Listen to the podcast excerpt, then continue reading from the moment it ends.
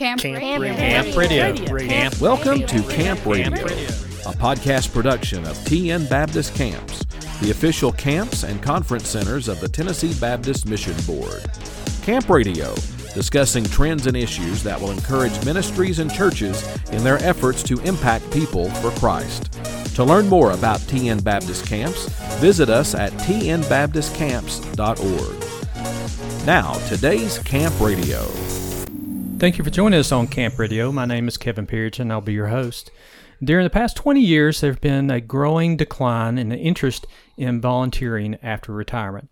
Uh, this has been an ongoing struggle within the local church in recruiting members in the congregation to continue to conduct ministries of the church.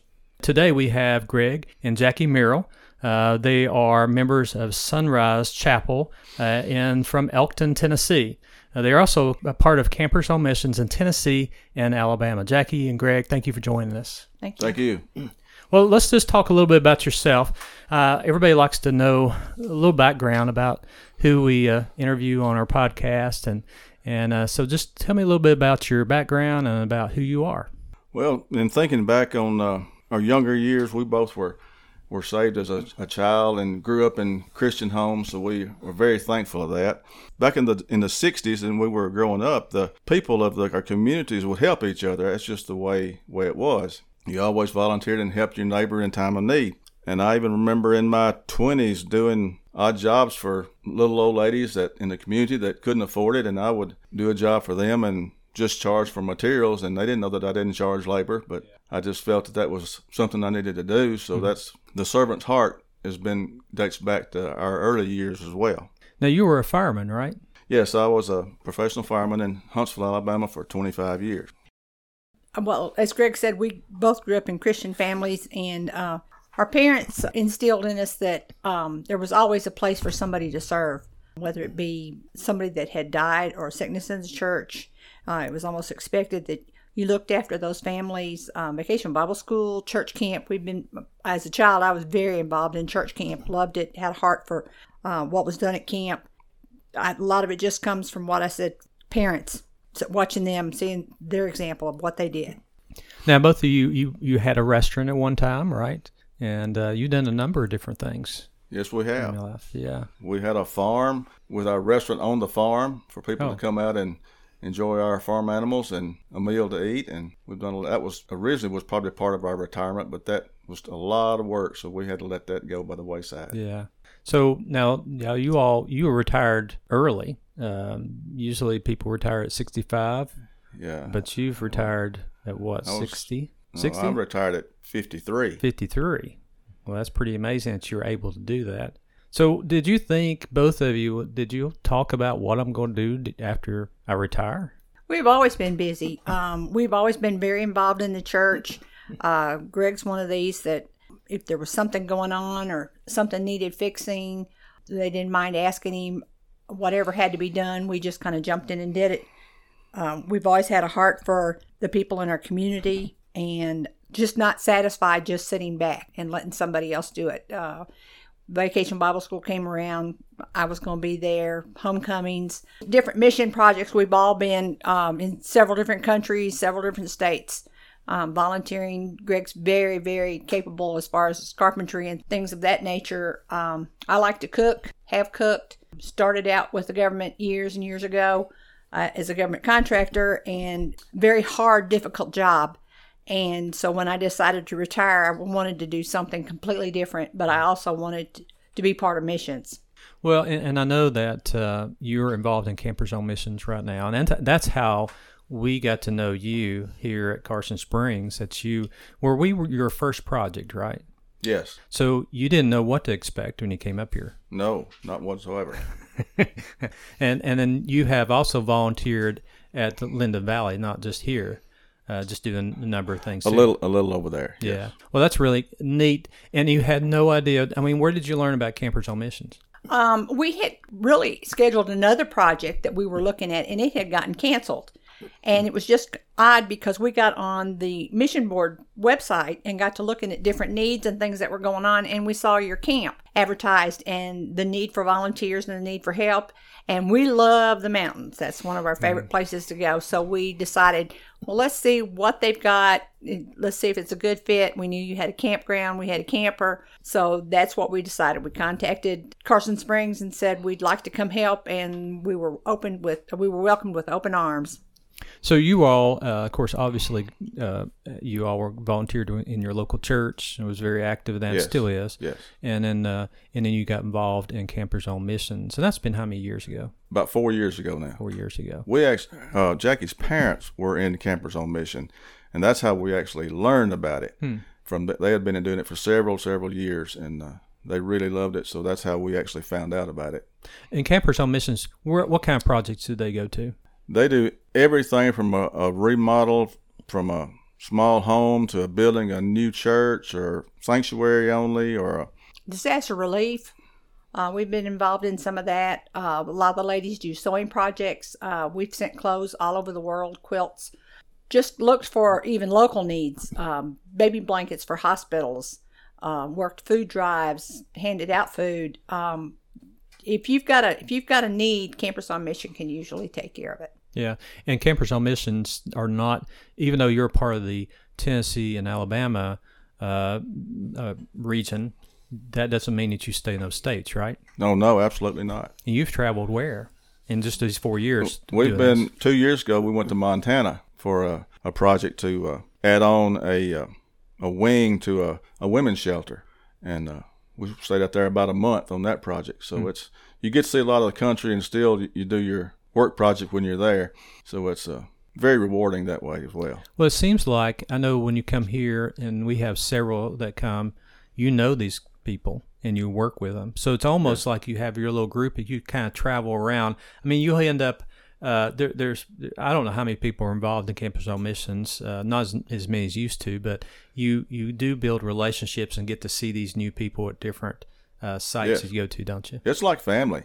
It's really like if you get together, like you, you haven't seen each other for a, a few months, you get together and you're you're just family, and, and you you have that bond that that's just hard to explain sometimes, but it's a very very good bond. I know I, I as well as my family have eat, sit around campfires and eat ice cream and just sit and talk and and, and that's almost like a nightly thing for you to, for you guys to sit around campfire with Absolutely. everybody. Yeah. Absolutely. Yeah. And so that's kind of a neat experience just to be able to, to be able to do work, physical work, uh, and contribute to ministries if it's a camp or build a church or whatever it may be. Right. So let's talk about just about your heart for ministry here. What what makes a difference when you go to a site and uh, work? What gives you the fulfillment of being there? Well, for me, a lot of times the thing, the jobs that we do and the things that we do, we don't see the end result. But because we're a mature group and we've seen things in our life, we know that maybe painting that wall or uh, moving a wall or mopping a floor or something like that. A lot of people think, well, that doesn't that doesn't really have a whole lot to do with ministry, but we do know that in the end result, at the end of summer, we see the results of how many children have been saved or how many adults have been saved and how many needs have been met. met and um, like the women's shelter that we worked on, we may never know the impact that that shelter had on somebody's life. And had we not jumped in and volunteered to do that to help fulfill that need, it could have meant an eternal loss for somebody. Sure. So we don't do it for us. It's not a uh, we don't deserve we don't feel like we need we deserve a pat on the back. I like to know at the end of end of summer and end of the year how many people were saved, how many rededicated their life, how many may surrendered to the ministry. But it's the the goal for us is to to be pleasing and Christ-like. And, we, you're right. As a volunteer, you don't always know those numbers. Even in camping ministry, we don't No. uh, know the numbers either.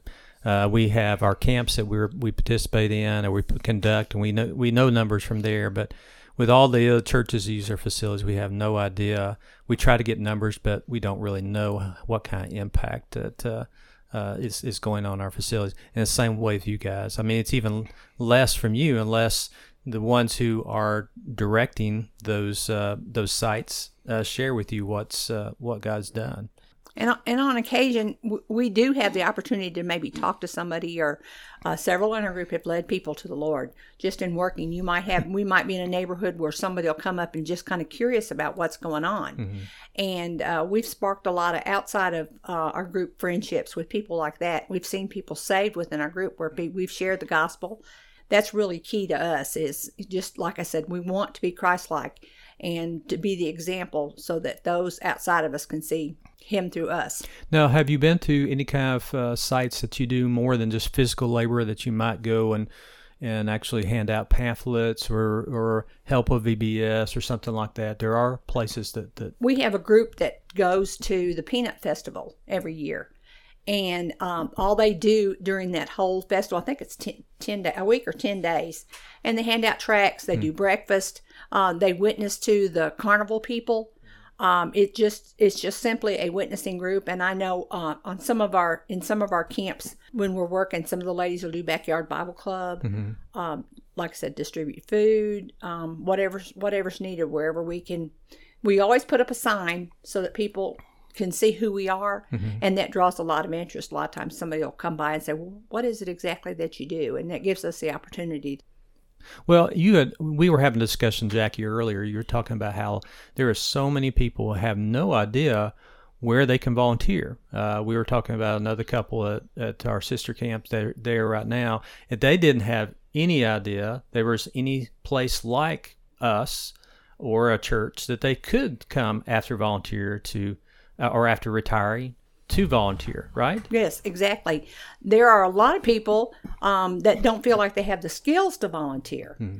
And we, we have, it's amazing in our group what backgrounds we have. We have those people that are super educated to those people that have not had the advantage of the education but have worked their whole life and worked hard and they may not have construction experience. They may not be able to do much of anything, but they find out real quickly that if you're willing to volunteer, the Lord will place you and just kind of plug you into where you need to be. A lot of them have learned new skills just coming to Campers on Mission, and so we we have no problem with uh, experience. Yeah, we we enjoy the experience and we appreciate the experience, but don't we don't want that to hold anybody back from serving. So what? Let's talk about the local church now. I think we can easily apply this. I mean, you there is a we're really talking about a generation here, right. aren't we? And we know that uh, Campers on Mission specifically are, is not no longer really growing, right? Right. Right. They're in a decline, especially in Tennessee. No, for what reason? Why is that true? Well, mainly the younger generations want to get paid for what they do, and uh, they didn't grow up in the same backyards that we did, and uh, they don't feel like that they want to do it for for free. They don't. They haven't experienced that blessing mm-hmm. that they get from the volunteering until they can until you can ever get them out there. And I was thinking the best way to start people that don't really want to do is to do what they want to do. We always talk about get out of your comfort zone, but until you can get them started, they need to be in their comfort zone to get them started. Yeah. And then they can branch out slowly but surely. They can branch out into other other fields. But yeah. I, I feel like that's the only way to to get younger ones to start. So we're really looking at a generation. So yes. and and how do we solve that? I mean, we if, if, within the local church, how do we help to educate our younger generation what the importance of volunteering and the uh, just the importance of serving after retirement? How do we do that? Well, I think pe- young people especially need to realize that um, it doesn't have to be a big job. It doesn't have to be a long term job. Uh, it can be a weekend job.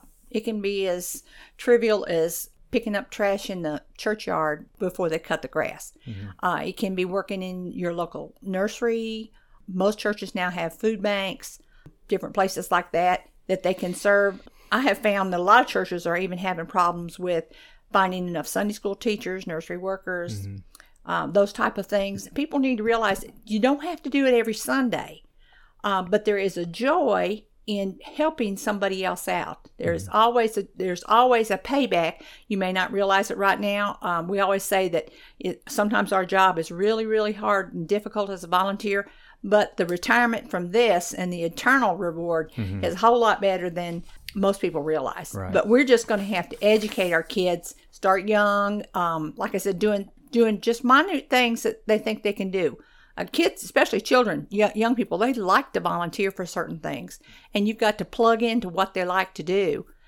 Get them out there, help the help the lady next door, help the lady next door that's not in church, and see how much she appreciates it. Find the, find a couple that's medically they've got problems, they need their yard cut, they need a car washed, something like that that they can just share the love of Jesus. Yeah.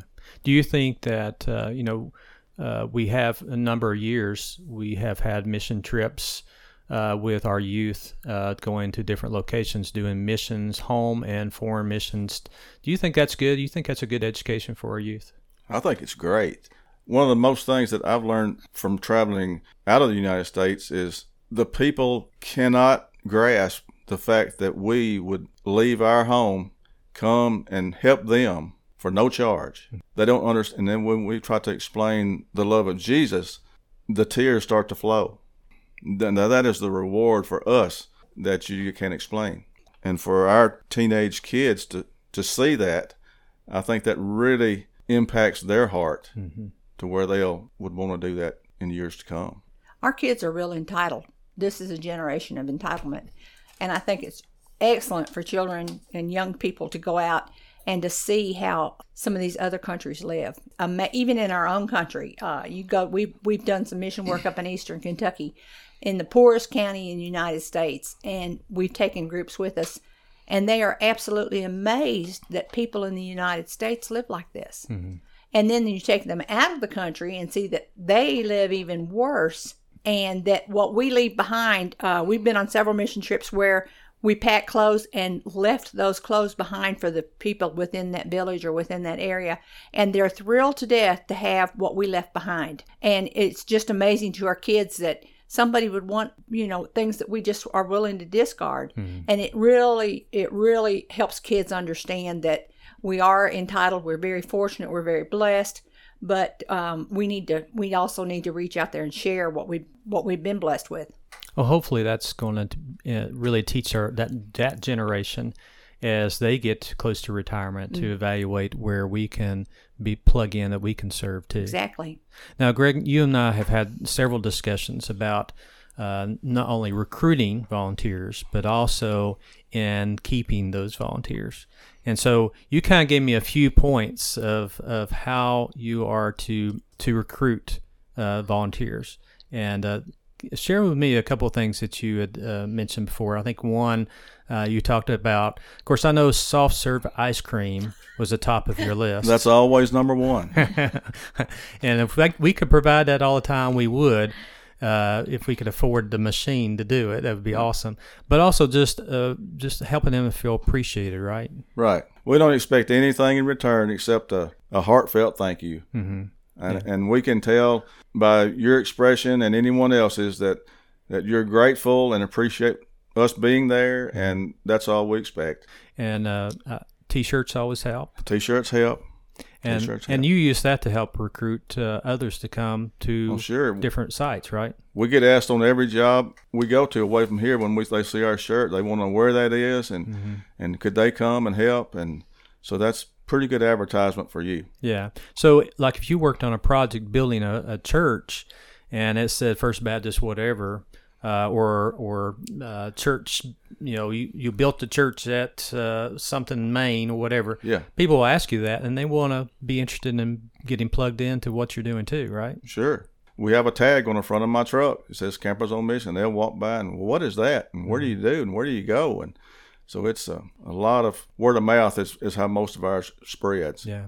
So if you're going to give advice to a pastor of how to try to better recruit volunteers to continue your ministry uh, or fill those spots at your at the church, what would you do? I've thought a little about this. I, if a pastor is, is missing it from the pulpit of trying to get together and nothing seems to happen, I think I would go to a couple of my men that he knew were carpenters, say, and uh, go with them and say, "Do you know a couple of your friends that could help us? We need to build a, a, ramp for a disabled person that needs a ramp." Mm-hmm. And they'll say, "Well, yeah, we could probably do that." Then, as a pastor, I think I would go out and have a box of donuts sitting there for my guys when they got there, or a bag of sausage and biscuits, or something to to help pull that group together because they'll sit around and they'll they'll munch on those snacks and they'll get to know each other and they'll share stories and and the next time they'll they'll get with each other and they'll want to do one on their own and and that'll help just get the, the balls rolling get it started Well, and that sounds funny, but it's true. this is true Yeah. There's been many times that y'all have worked on certain projects and we'd have a group of maybe 10 or 15 of, of you all here. And if we brought in a big thing of donuts for a break, you all were just excited Well, about sure. it. Yeah. Yeah. And just the time they'll sit down and, and socialize and get to know each other and laugh and everything, which bound, bounds the group together better, makes the full experience better too, right? right And that ties into you saying that it's like a big family. Now, There'll, there'll also be somebody in, in that group that might want to just go up on the porch and sit and talk to that gentleman while you're building his ramp. That means more to him than a ramp, even though he, now that he can get in, in and out of his home. And that sometimes that's a hard thing for some of us to do that are not as fluent with speaking uh, as even I am. But uh, that means more to that to that person. They'll, they'll no, I just can't believe that you would do this for me. So doing volunteer work is is a huge witnessing opportunity for a local church, isn't it? Absolutely, absolutely. and uh, in really probably a little bit of training.